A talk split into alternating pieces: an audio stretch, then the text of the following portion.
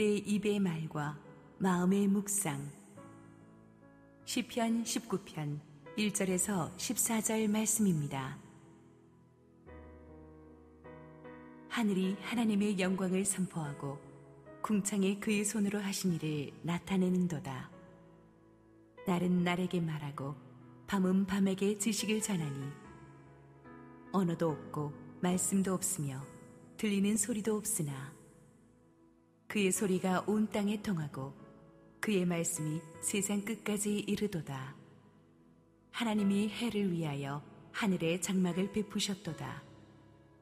해는 그의 신방에서 나오는 신랑과 같고 그의 길을 달리기 기뻐하는 장사 같아서 하늘 이 끝에서 나와서 하늘 저 끝까지 운행하며 그의 열기에서 피할 자가 없도다.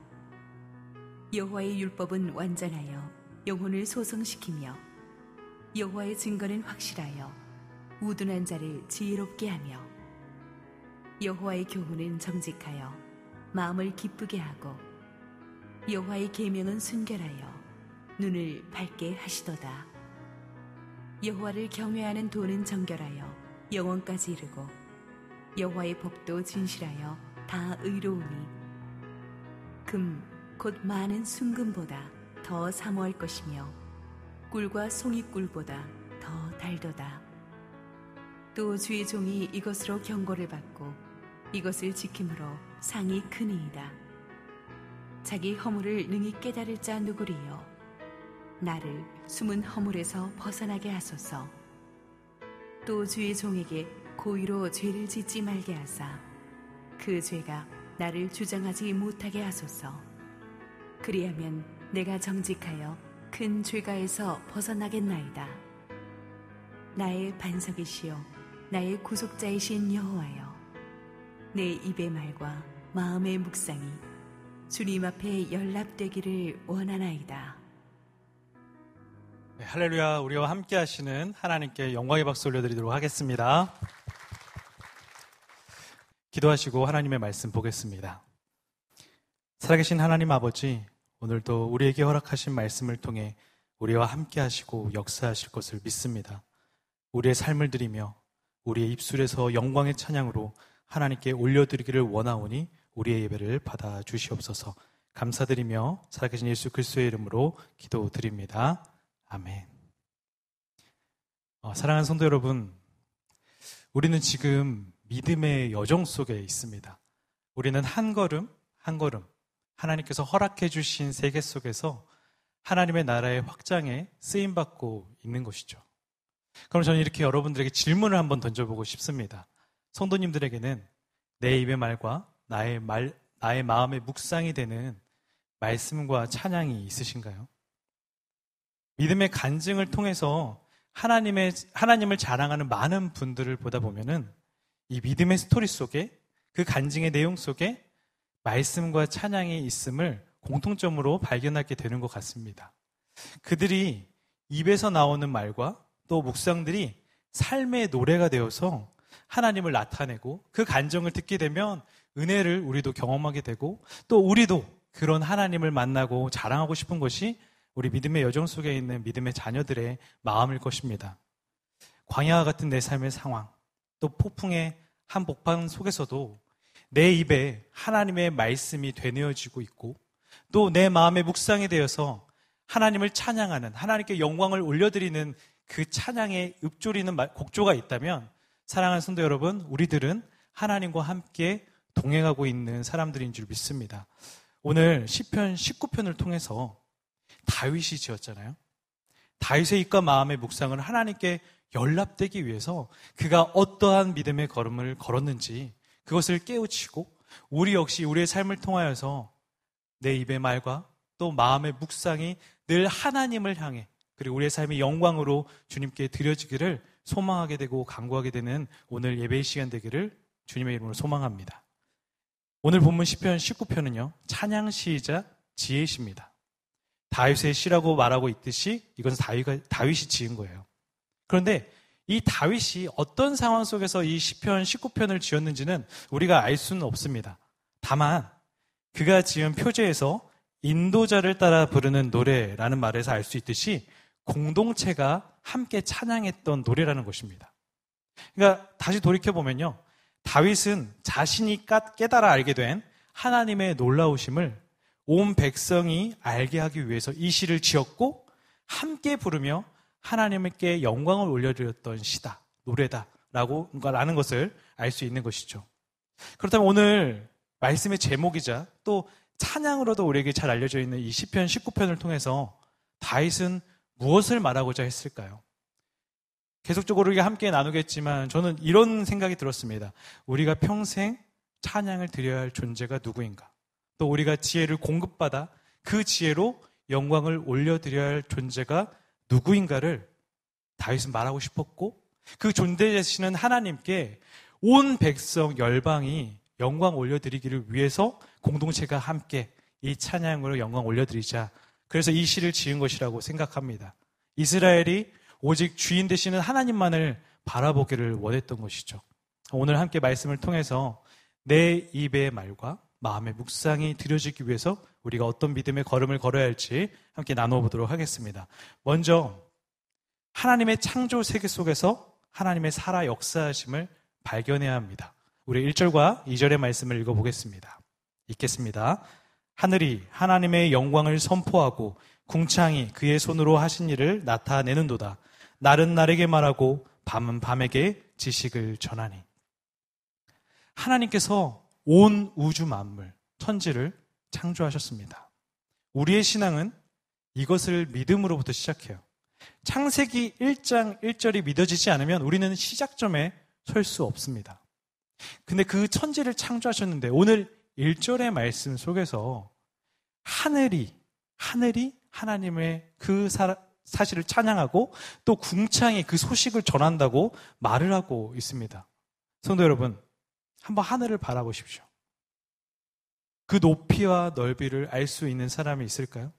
그 높이의 끝이 어딘지, 어딘지, 그 넓이가 어느 정도 되는지 그것을 알 수 있는 사람이 있습니까? 없어요. 그런데 지금 그 하늘이 하나님을 찬양하고 있습니다. 또한 궁창은 어떤가요? 그 우주의 공간의 크기 또한 알 수 있는 사람은 아무도 없습니다. 그런데 그 궁창이 하나님의 손으로 하신 일을 전한다 라고 말을 하고 있는 것입니다. 또 한번 살펴볼까요? 날은 날에게 말하고 밤은 밤에게 지식을 전한다. 어떤 모습이 상상이 되십니까? 이 모습은 저는 묵상하는 가운데 하늘에 있는 모든 천체들이 한시도 쉬지 않고 하나님을 나타내고 있다. 그러니까 우리 성가대가 찬양대가 24시간 동안 한시도 쉬지 않고 하나님을 노래하고 있는 모습. 이게 지금 자연이요. 그것을 지금 말하고 있다는 것입니다. 성도 여러분, 내 입의 말과 나의 마음의 묵상이 주께 연락되기를 원하십니까? 오늘 그 하나님의 창조 세계 속을 들어가셔서 보셔야 합니다. 그리고 이 천지를 창조하신 그 하나님의 존재를 발견하신다면 우리의 입술과 우리의 마음은요, 주님께 영광을 올려드릴 수밖에 없는 것입니다. 우리의 삶을 주관하시는 나라는 우주를 통해 일하시는 그 하나님을 발견하신다면요, 우리는 계속적으로 주님께 나의 삶을 드리기 원합니다라는 그 입술의 고백이 나오지 않을 수가 없는 것이죠.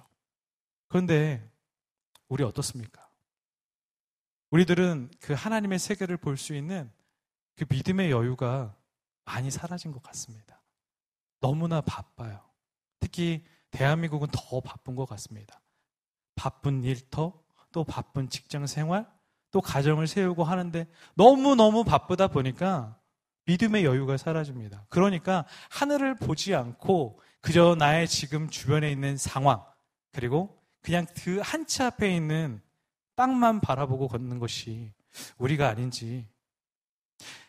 우리의 눈이요, 하늘을 보지 않고 땅을 바라보기 시작하면요, 요동하는 배, 파도에 요동하는 배에 있는 두려움에 떠는 사람이 우리일 수밖에 없어요.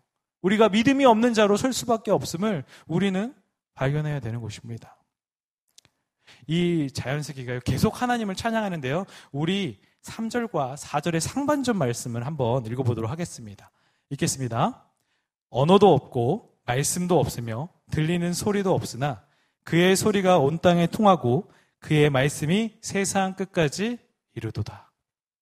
성도 여러분, 낮이 낮에게 밤이 밤에게 하는 소리를 우리가 들을 수 있나요? 없어요. 그러나 우리는 볼 수 있습니다. 아, 낮이 오고 밤이 오는 것, 해가 뜨고 달이 뜨는 것을 우리는 볼 수 있다는 거예요. 이것을 통하여서 우리는 하나님의 살아 역사하심을 볼 수 있는 거죠. 자연은요, 우리 인간의 언어로 말하지 않지만 그들의 메시지는 엄청난 것입니다. 오늘 그것을 말하고 있는 거예요.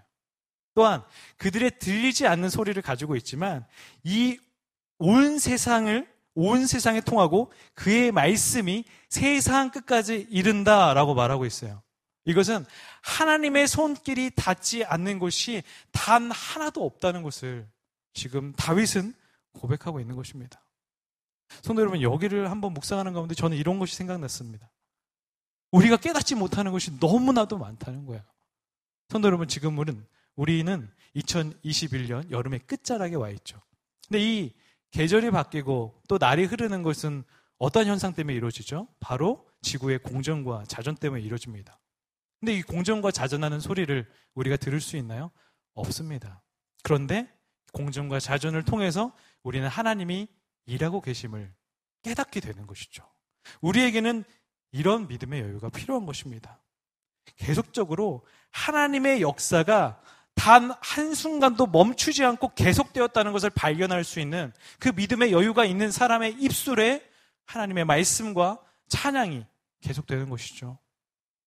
또 계속적으로 창조의 세계를 말씀하고 있는데요. 우리 4절 하번절부터 6절까지도 한번 읽어보도록 하겠습니다. 읽겠습니다. 하나님이 해를 위하여 하늘의 장막을 베푸셨도다. 해는 그의 신방에서 나오는 신랑과 같고 그의 길을 달리기 기뻐하는 장사 같아서 하늘 이 끝에서 나와서 하늘 저 끝까지 운행하며 그의 열기에서 피할 자가 없도다. 옛날 이방 사람들은요, 이 태양을 살아있는 존재, 신격화해서 태양신, 또 태양의 도시라는 말까지 사용하면서 태양을 숭배했어요. 다윗이 이 사실을 몰랐을까요? 다윗 역시도 이방의 수많은 나라들이 태양을 신격화하고 섬기고 있는 것을 너무나도 잘 알고 있었습니다. 그렇게 다윗은요, 오늘 이 태양에 대해서 말을 하면서 자신의 신앙을 확고하게 말하고 있는 거예요. 태양이 독자적으로 존재하는 신 같은 존재가 아니라 하나님께서 창조하신 피조물에 불과하다는 것을 말하고 있습니다. 한번 살펴보면요. 하나님께서 태양을 위하여 하늘에 장막을 쳐주셨다라고 말하죠. 태양이 쉴 곳을 하나님이 마련하신 거예요. 근데 이것을 한번 살펴보면요. 태양이 하나님께서 쉴 곳을 마련해 주지 않으면 쉴 곳이 없다는 거예요. 태양도 하나님의 피조물에 불과하다라는 것을 말하고 있는 것입니다.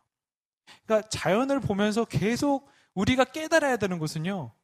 이 천하 만물에 하나님은 늘 일하고 계셨고 그의 손길을 그의 능력을 바라고 있으시구나를 발견해야 되는 거예요, 우리에게는. 그러니까 한 치 앞 땅만 바라보다 보면 우리는 이, 노, 이 너무나 큰 진리를 잊고 그저 하루하루 신앙생활에 그냥 생기 없는, 생동감 없는 생활을 하게 되는 것이죠. 또 아침이면 태양이 신랑에서 신방에서 나오는 것 같이 신랑이 신방에서 나오는 것 같이 힘있게 또 기쁜 마음으로 하루를 용사처럼 즐거워하며 나아간다고 합니다.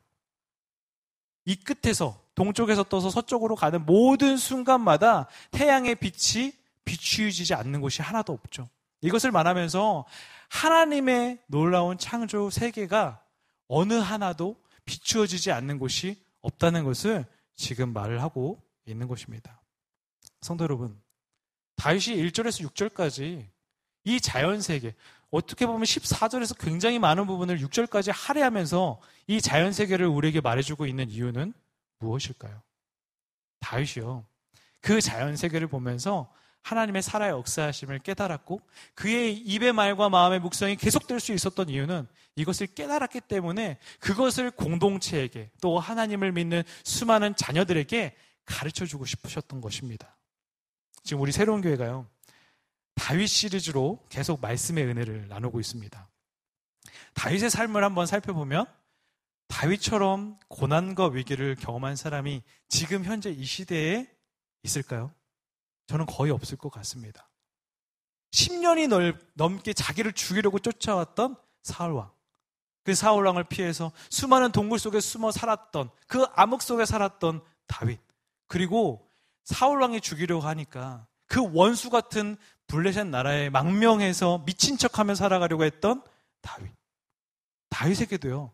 수많은 위기의 상황이 있었고 고통의 시간들이 있었습니다. 시간이 지나고 지나도 아무리 기도하고 기도해도 하나님이 침묵하시는 것 같아서 너무나도 힘겨운 순간들이 그래서 울부짖었던 시간들이 다윗에게도 있었다는 거예요. 그런 시간 속에서 아마 다윗도요. 믿음의 여유 없이 그냥 한 치 앞 땅만 바라보며 살아갈 수도 있었겠죠. 그러나 그는 그러지 않았습니다.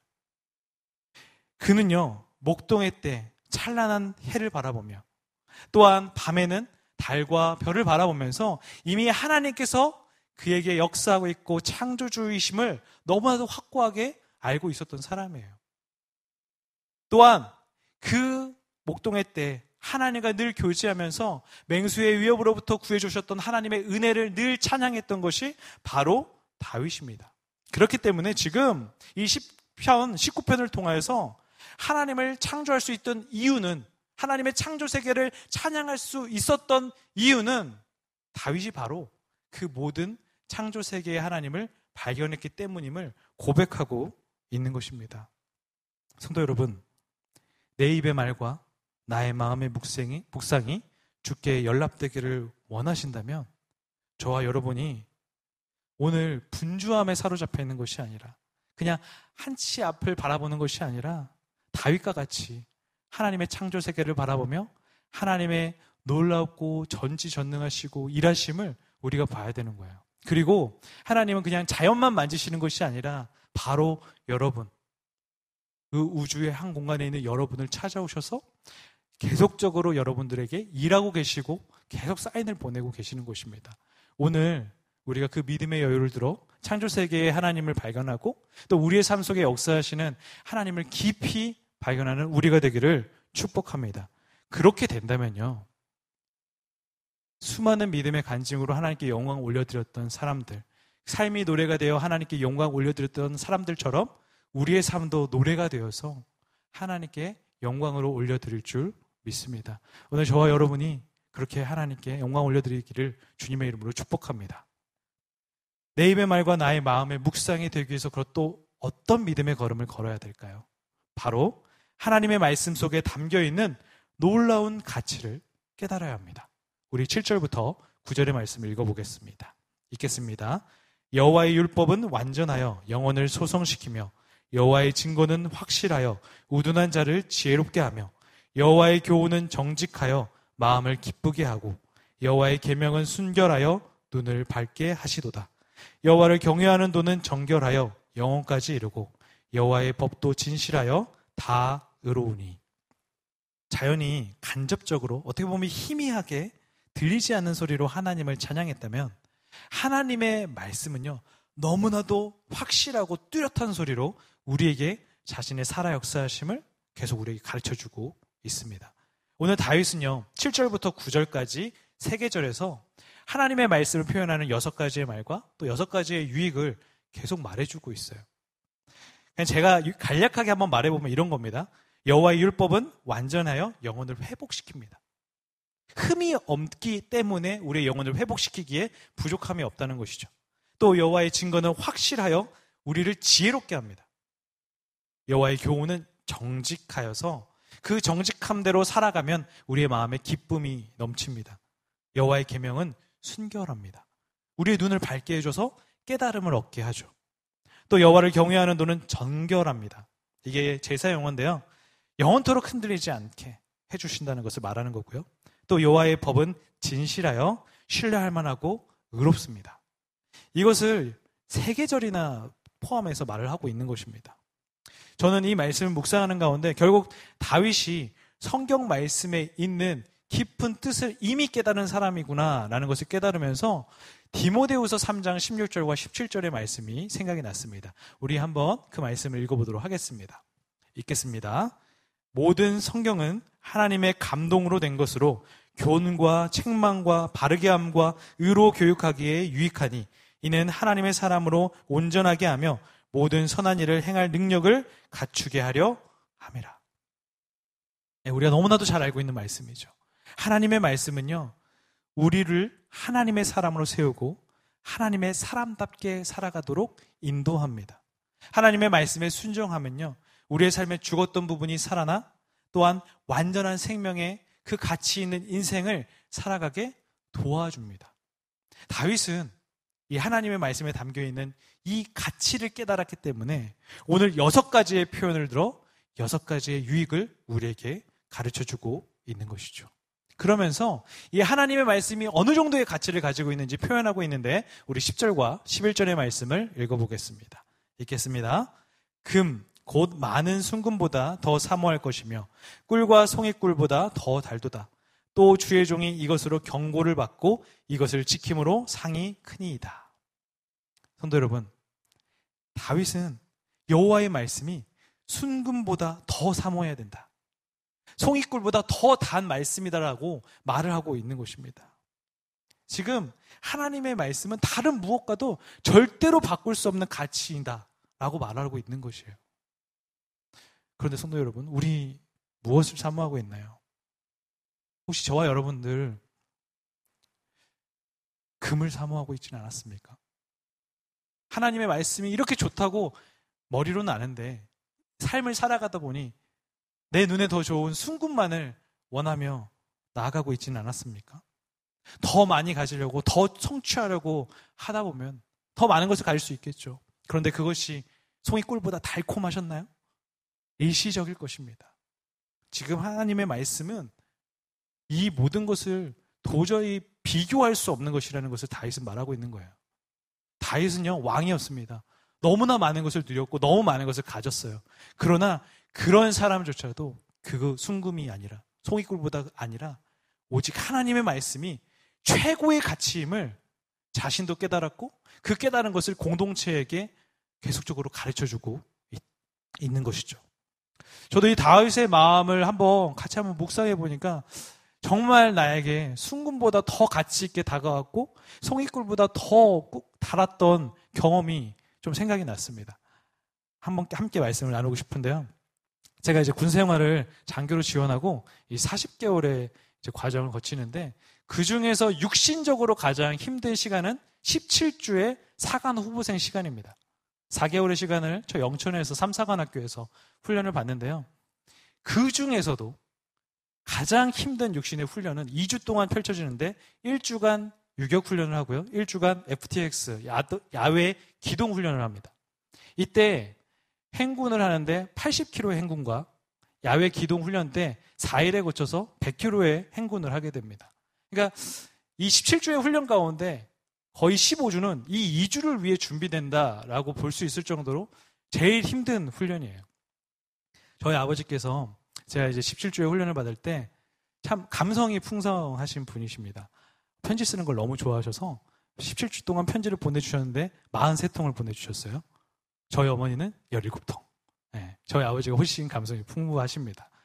저희 아버지께서 보내주신 43통의 편지가 다 소중했지만 그 훈련을 떠나기 한 주 전에 도착했던 한 통이 제 평생에 잊혀지지 않는 편지가 되고 있습니다. 뭐 이런 표현이었어요. 자랑스러운 아들, 너를 응원해. 기도하고 있을 때니 훈련 잘 받고 이 훈련을 통해 네가 성장하는 시간이 되기를 원한다. 이런 표현으로 편지를 써주셨고요. 마지막에 성경 구절을 적어주셨습니다. 바로 욥기 23장 10절의 말씀입니다. 나의 가는 길을 오직 그가 아시나니 나를 단련하신 후에는 내가 순금같이 되어 나아오리라. 와, 이 말씀이요. 이 편지를 봤는데 저한테 막 꽂힌 거예요. 제가 그 훈련을 출발하기 전에 이 앞에 이제 포켓에 놓고 계속 훈련을 하다 힘겨질 때마다, 힘겨워질 때마다 그 편지를 펴서 읽고 그 말씀을 계속 암송했습니다. 유격 훈련을 할 때 힘들 때 막 계속적으로 PT 훈련을 하면서, PT 체조를 하면서 힘들 때마다 또 펼쳐봤습니다. 야외 기동 훈련, 그 야, 야간에 펼쳐지는 그 행군 속에서도 힘들 때 프레쉬를 켜가지고요. 또 펼쳐봤습니다.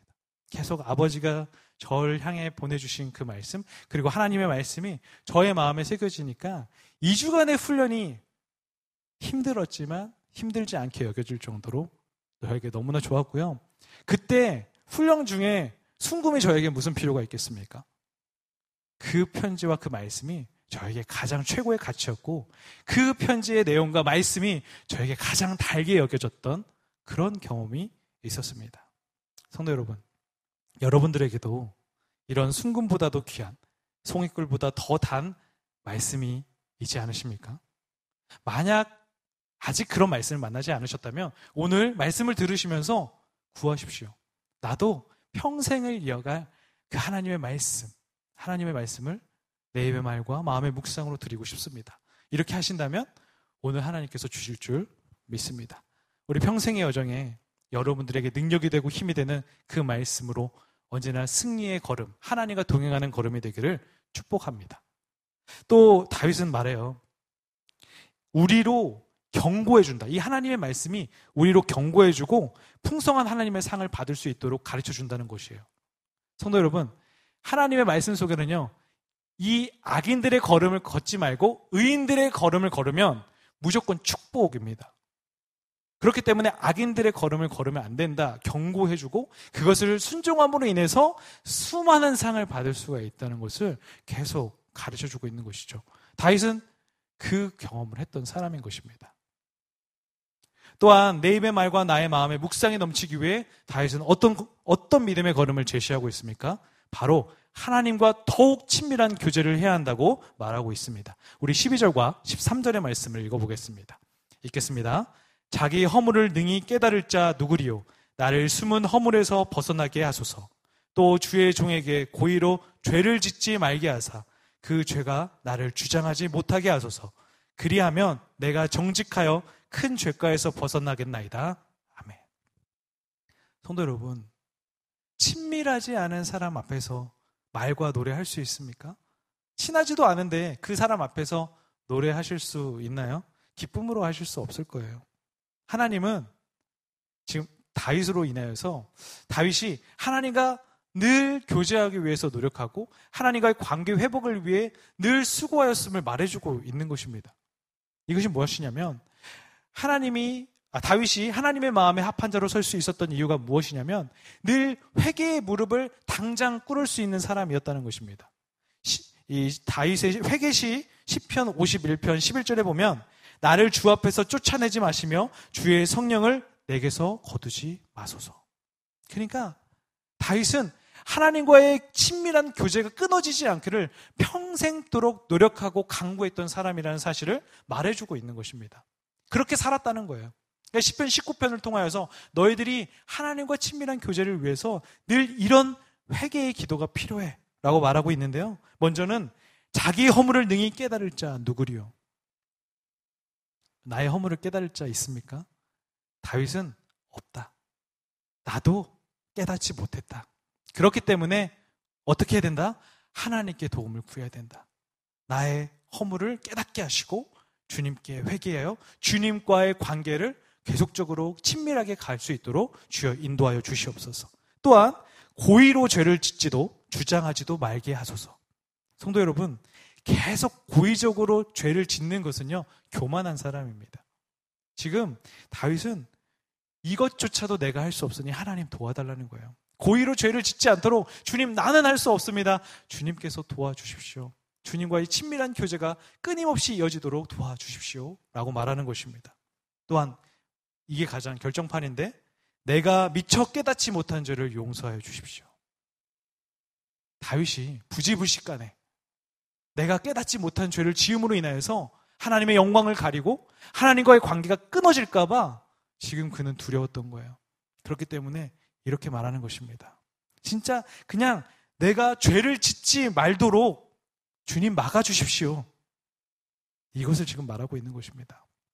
성도 여러분, 하나님께서는요, 이런 회개하며 다가오는 자들을 가장 기뻐하십니다. 회개하여 하나님과 그 교제를 끊임없이 이어가려고 노력하는 이들을 하나님은 너무나 기뻐하신다는 거예요. 다윗은요, 깨달았어요. 그렇게 되니까 기도했고요.